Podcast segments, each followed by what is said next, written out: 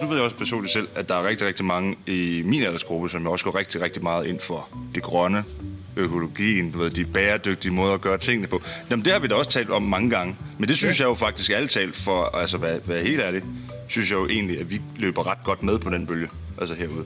Sådan alt taget betragtning. Jamen, det er, vi gør det bedste, vi kan. Jamen, præcis. det, at man er et oplæringssted, man har en, en, et flow af, af unge mennesker, det gør jo, at der bliver stillet væsentligt flere størrelsestegn ved, ved vores vaner og hvad vi gør. Og det er jo med til at udvikle. Det giver en, en dynamisk virksomhed. De sidste to-tre, øh, der har søgt, der har søgt gardneri på baggrund af vores profil i forhold til MPS og i forhold til byblomst. Øh, det er simpelthen fordi, de har, har set vores profil i forhold til det, vi leverer i forhold til biodiversiteten. Velkommen til Lærermesters værktøjskasse. En podcast med gode råd og værktøjer til dig, der uddanner elever og lærlinge inden for gardneri, land og skovbrug. Podcasten er iværksat af Jordbrugets Uddannelser, repræsenteret af GLSA, 3F og Landbrug og Fødevare, og din vært er Karin Eggersberg. Ja, i indledningen her, der fik du en smagsprøve på en rigtig god dialog mellem en mester og en lærling, der taler om den grønne omstilling. Og det er noget, som i stigende grad betyder noget, når lærlingene skal vælge deres oplæringsvirksomhed. Men er de unge nu så klimabevidste, eller er det bare en lille elite? Det skal vi snakke om i dag. Vi vender tilbage til gardneriet Pedersen, og så har vi som altid også talt med nogle lærlinge. Og her i studiet har jeg besøg af Ditte Kær Jacobsen fra Seges. Velkommen til dig, Ditte. Vil du ikke lige fortælle lytterne lidt om dig? Det vil jeg rigtig gerne. Jeg hedder Ditte Kjær Jacobsen og er ansat hos Seges Innovation i afdelingen øhm, Strategi og Vækst, hvor vi arbejder rigtig meget med øh, bæredygtig udvikling i forhold til landmanden og ud mod virksomheden. Og i det hele taget kan man sige jo, at øh, den grønne øh, dagsorden og den bæredygtige udvikling, det er jo noget, der fylder rigtig meget, noget vi arbejder rigtig meget med inden, øh, inden på SIGES. Du har stået i spidsen øh, for en stor analyse, som er lavet for det faglige udvalg for jordbrugets uddannelser. En analyse, der kortlægger de fremtidige kompetencebehov inden for landbrug i forhold til den grønne omstilling. Øh, og det er den, som øh, du kommer øh, her og vil gerne vil fortælle om i dag. Og kunne du ikke også så lige sige et par ord om analysen? Det vil jeg rigtig gerne. Altså, det er jo øh, øh, hvad hedder det, et ophav fra Styrelsen for Uddannelse og Kvalitet, som der har bevilget penge til at øh, kortlægge det fremtidige kompetencebehov i forhold til den grønne omstilling, og så øh, er det jo så særligt øh, jordbrugets uddannelser, der har fået øh, penge til at kortlægge det fremtidige kompetencebehov i landbrugserhvervet øh, med særlig afsæt i, hvor landbrugsskolerne er nu, og hvad det er for nogle udfordringer, men også muligheder, der er i forbindelse med den grønne omstilling eller bæredygtig udvikling. Og det er simpelthen det, den her øh, analyse handler om, hvor vi har udkrystalliseret øh, fem vigtige kompetencer i forhold til, at landmænd kan lykkes med den bæredygtige øh, udvikling. I indledningen der hørte vi om biodiversitetskrisen. Det var det, mester og lærling talte om. Det er altså ikke om klimakrisen, men det her det hænger jo sammen, så vi har tilladt os at anskue det lidt under samme hat. Øh, og nu vil jeg gerne spille et klip for dig med Isabella Damgaard. Øh, hun er i lærer som gartner med speciale i planteskoler. I klippet der fornemmer vi tydeligt, hvad klimaet betyder for Isabella.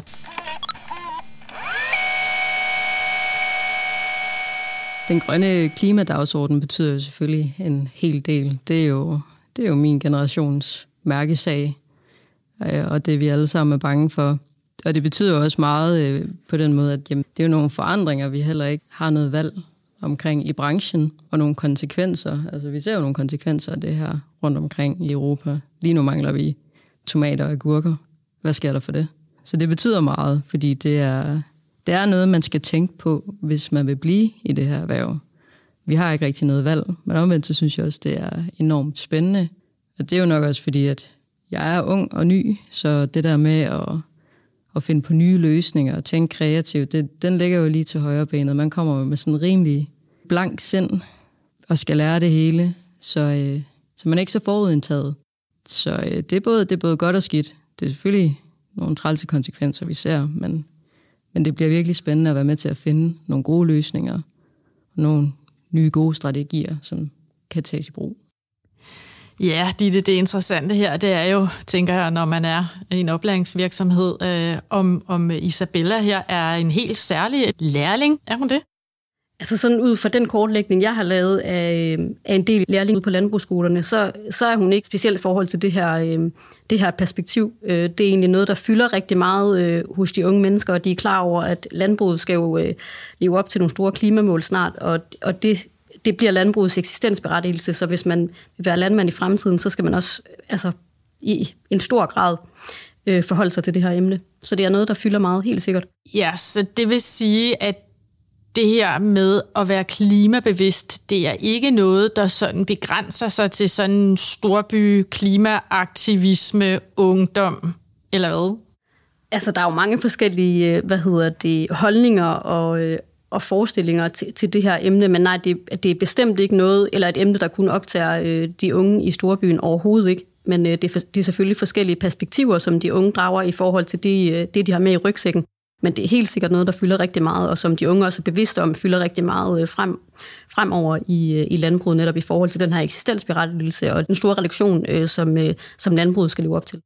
En anden ting, jeg tænker på, det er, at Isabella her, hun faktisk også glæder sig til at være med til at løse problemerne. Altså hun ser faktisk ikke sådan helt sort på det. Altså der er håb, og det synes jeg, der er rigtig positivt. Og så spørgsmålet jo, om virksomhederne er med på den her dagsorden og om der er et godt samspil mellem lærling og mester på det her område, ligesom vi hørte her i indledningen. Men lad os lige prøve at høre, hvad Isabella siger om det her.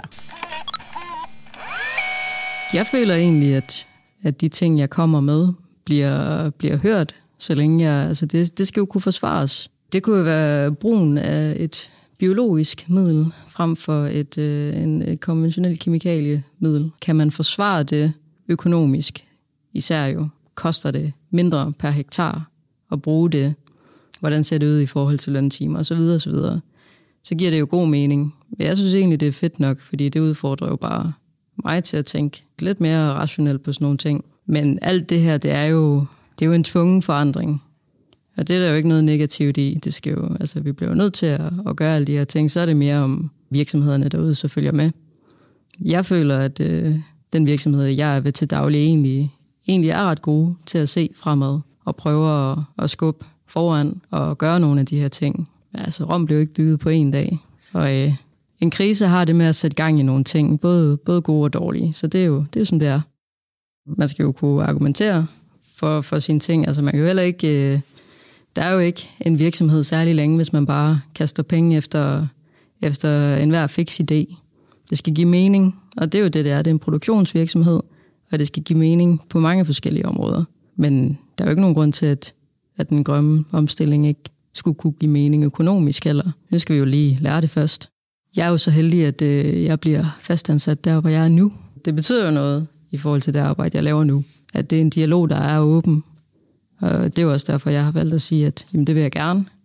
Fordi jeg føler, at det er nogen, der har fokus på fremtiden. Og den er grøn, hvis vi skal lytte til alt det, der bliver sagt nu her, og det skal vi jo. Altså, hvis jeg ikke havde øh, oplevet en åbenhed øh, og en dialog i forhold til, til alle de her ting, til fremtiden osv., jamen, så var jeg jo nok heller ikke blevet der, fordi det er jo vigtigt. Og så er det jo heller ikke, hvad kan man sige, det er jo ikke en bæredygtig virksomhed, hvis de ikke er åbne over for nye alternative måder at gøre det på. Fordi vi kan jo ikke blive ved med at gøre det samme nu. Ditte, hvad tænker du, det er, øh, der kommer frem her? Jeg tænker egentlig meget det, som Isabella siger her med sådan samspillet mellem lærermester og lærling. Det er egentlig også meget det, jeg hører hos øh, de landbrugsskolelærlinger, som jeg, har, øh, som jeg har interviewet. Netop det her med, at de går rigtig meget op i, at der er en øh, åbenhed fra lærermesters side, at øh, lærermester tager dem med rundt i forskellige facetter og, øh, og forskellige produktionsgrene i virksomheden. Øh, så den her sådan, hvad kan vi sige, øh, pingpong øh, mellem lærermester og, øh, og lærling, den er enormt øh, vigtig og det er den også for Isabella, det er den også for de øh, lærlinge, som jeg har interviewet. Og så kan man måske sige, jeg har ikke så meget hørt i de interviews, jeg har lavet, at, øh, at den her grønne profil er vigtig øh, i forhold til at vælge hvad hedder det, oplæringssted. Men, øh, men ikke desto mindre, så siger, øh, siger alle de lærlinger, jeg har interviewet, at, øh, at den grønne omstilling og den her bæredygtige udvikling, det, øh, ja, det bliver et vilkår, så, så det er noget, der kommer til at fylde øh, mere og mere, og det er de slet ikke i tvivl om. Og derfor så er den her lydhørighed over for hinanden, både som altså virksomhedsejere, altså landmanden, øh, lærermesteren og, øh, og lærlingen, dem bliver jo alt afgørende for, at, øh, at den grønne omstilling også kommer til at ske. Og nu bevæger vi os lidt mere ind på det her med virksomheden som et oplæringssted. Og øh, i indledningen, der var det Henning Pedersen, som øh, vi hørte. Øhm, og han, øh, han fik faktisk en del henvendelser om oplæring på grund af hans grønne profil. Men øh, hvordan udnytter han så øh, lærlingens klimainteresse? Det er lidt det, du er inde på her, øh, når de er startet i hans virksomhed. Så lad os prøve at høre, hvordan de gør ude ved ham. Der er ikke nogen tvivl om, at der er væsentligt mere fokus på, på miljødagsordenen, og de har en bedre kritisk sans i forhold til, til hvordan en arbejdsplads den påvirker det omkringliggende miljø. Og hvordan oplever du det konkret? Der bliver stillet spørgsmålstegn ved de ting, vi gør, og i forhold til øh, også, at de er, er, er ret interesseret i at, at selv finde løsninger på nogle ting, og nogle erstatninger på nogle ting, som, som måske ikke fungerer for godt. Kan du prøve at komme med et eksempel? Det har været øh, meget på de, øh, på de biologiske bekæmpelse, hvor vi har trukket nogle pesticider ud øh, til fordel for biologisk bekæmpelse, eller til mikrobiologisk, hvor det er svampe, det gør arbejdet, i stedet for, at, at det er kemien, der gør det. Og der har vi nogen, der er, der er rigtig gode til at afsøge markedet og, og se, hvad der, hvad der rører sig rundt omkring. Hvad betyder det for dig, sådan set, at, at de unge kommer her med sådan en lidt anden tankegang? Jamen, jeg synes jo, det gør, at vi bliver væsentligt bedre stillet til at kunne imødegå den fremtid, som, som vi satser på, at vi har. Fordi der er ingen tvivl om, at uh, der kommer væsentligt større krav på miljøsiden, end, end der er nu. Uh, det går kun en vej. Så det, det er med til at ruste os til, til fremtiden. I det omfang, at vi har mulighed for det, øh, også rent økonomisk, så synes jeg, at det, er, at det er spændende at gå den vej. Og det gør heller ikke noget, det koster noget, fordi der er, forbrugeren er også ved at være bevidst om, at, øh, at det giver en, en øget værdi på vores produkter, at vi kan, kan fortælle historien om, hvad, at vi bruger biologisk bekæmpelse og mikrobiologisk midler og sådan noget. Hvad tænker du, når du hører øh, om det her oplæringssted? Jamen, så bliver jeg da rigtig glad og faktisk også fortrøstningsfuld, fordi at øh, der sidder nogle lærermester derude, som netop øh, altså formår at bruge de her øh, lærlinges kompetencer og yngre mindset øh, ind i virksomheden. Altså det synes jeg virkelig er noget, som øh, oplæringsstederne, altså virksomheden derude, skal, skal udnytte, fordi det er også det, øh, som jeg i hvert fald hører i min undersøgelse, som, øh, som driver og motiverer de her øh, unge mennesker rigtig meget. Det er netop den her åbenhed øh, og nysgerrighed. Øh, og det er jo lige præcis det, vi hører i det klip, så det stemmer rigtig godt overens, synes jeg, med, med det, som, det behov, der også tegner sig i, øh, i fremtiden. Og så øh, ved jeg, at undersøgelsen peger på fem helt konkrete kompetencer, som er væsentlige for at lykkes med den grønne omstilling. Kunne du ikke prøve at riste dem op? Det vil jeg gerne. Altså sådan meget kort, og nu det her jo igen set i forhold til, til landbrugserhvervet, men der bliver det helt centralt, at, øh, at vi stiller skarpt på livslang læring, fordi den her bæredygtige udvikling, hvor den grønne dagsorden er inde under, øh, den er så foranderlig, at, øh, at det, som øh, der var nyt i, øh, i går, er måske ikke nyt i, i morgen. Så derfor er den her up-to-date viden altafgørende. Og det gør jo så også, at vi hele tiden skal tilegne os nye kompetencer og viden. Altså det vil sige, at, at vi skal se os selv som studerende, havde nær sagt, resten, resten af vores arbejdsliv, fordi det der er altså behov for. Samtidig så bliver kommunikation med omverdenen også rigtig, rigtig vigtig. Den her, den her rapportering i forhold til bæredygtighed, det er jo noget, som der bliver stillet krav til fremad øh, og også i forhold til hele samfunds, øh, samfundsaccepten. Altså den bliver jo ikke mindre. Det stiller Henning jo også fokus på det her med forbrugerne, så kommunikationen udad til og også indad til i forhold til virksomheden, den, øh, den kommer også til at fylde rigtig meget. Øh, så bæredygtig udvikling selvfølgelig med øh, dertil hørende klimatiltag øh, bliver selvfølgelig også vigtigt, og det hænger jo igen meget sammen med, med den her livslange læring. Fordi der kommer hele tiden nye klimatiltag, som, øh, som øh, landbrugsvirksomhederne de kan implementere. Så er der også øh, hvad hedder det, en kompetence, der vi beskriver som den holistiske forståelse, og det betyder det her øh, perspektiv egentlig med, at man trækker sig op i et øh, helikopterperspektiv og ser virksomheden i øh, en større dagsorden end, end bare nede på produktionsniveau. Den sidste kompetence, som, øh, som har udkrystalliseret sig i den her analyse, det er øh, data og digitale teknologier, og det er jo simpelthen fordi, der i forbindelse med den her grønne dagsorden øh, sker rigtig meget øh, rent teknologisk, som, øh, som kan hjælpe med at, øh, at reducere klimapåvirkningen. Og man kan sige, øh, hvis vi kigger på landbruget igen, så præcisionsjordbrug er jo noget, der fylder rigtig meget, øh, og det kræver altså ikke, at man kun kan køre øh, en traktor. Det kræver også, at man, øh, man forstår teknologien øh, og det, der ligger bag. Øh, så den, det bliver også yderst vigtigt. Godt, så det er altså fem kompetencer, som du med fordel kan skabe rammerne for, at lærlingen tilegner sig. Og det vil ikke kun gavne lærlingen, men også dig, når de kigger på din virksomhed med friske øjne og fremtidens kompetencer. Vi har lavet en oversigt over de fem kompetencer, som du lige har refereret til, Ditte, og jeg vil lige sige til dig, der lytter med her, at øh, du kan finde den oversigt ind på Future Foods hjemmeside, futurefood.nu. Øverste hjørne, klikker du på podcast, så kommer du ind på alle de her podcast-episoder, finder den her episode, og så kan du få fat i oversigten med kompetencerne. Vi skal til at slutte af, og jeg skal sige tusind tak til dig, Ditte, for at medvirke i dag. Tak fordi jeg måtte. Og så skal jeg også sige tak til Henning Pedersen fra Gardneriet. Pedersen, som var i denne her skønne dialog med sin lærling Tobias Stjernholm Havgård. Jeg skal også sige tak til den anden lærling, vi har hørt, Isabella Damgaard fra Jordbrugs Uddannelsescenter i Beder. Og her er jeg så med de tre vigtigste pointer fra i dag. Det første er det her med, at klimaet er mange unges mærkesag, og derfor ønsker de også at uddanne sig i en virksomhed, der bidrager med det her fokus. De vil simpelthen gerne fintune deres kompetencer på det her område. De vil gerne være i pingpong med dig om klimaet, og det du skal være ops på, det er, at de unge de faktisk heller ikke er urealistiske i deres klimakamp. Vi har også hørt Isabella sige, at det skal også give mening økonomisk. Det andet handler om den ressource, du kan få ind i din virksomhed, hvis du vælger en lærling, der interesserer sig for det her. De unge kan med deres spørgsmål og ønsker om at finde nye løsninger være med til at drive den grønne omstilling i din virksomhed. Og her er det altså igen en god idé med den her dialog med de unge. Vær åben og nysgerrig sammen med dem, og så hjælp dem til at finde nogle realistiske løsninger.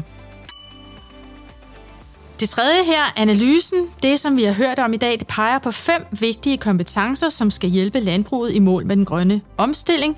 Men kompetencerne er ikke særlige for landbruget, så dem kan vi alle sammen godt skille til. De fem kompetencer er livslang læring, kommunikation, bæredygtig udvikling, holistisk forståelse samt data og digitale teknologier. Kan du skabe rammerne for, at lærlingen udvikler de her kompetencer, så tyder dagens afsnit på, at det dels vil øge din tiltrækningskraft, når du skal ansætte en ny lærling, og dels ruster du din egen virksomhed til den grønne omstilling.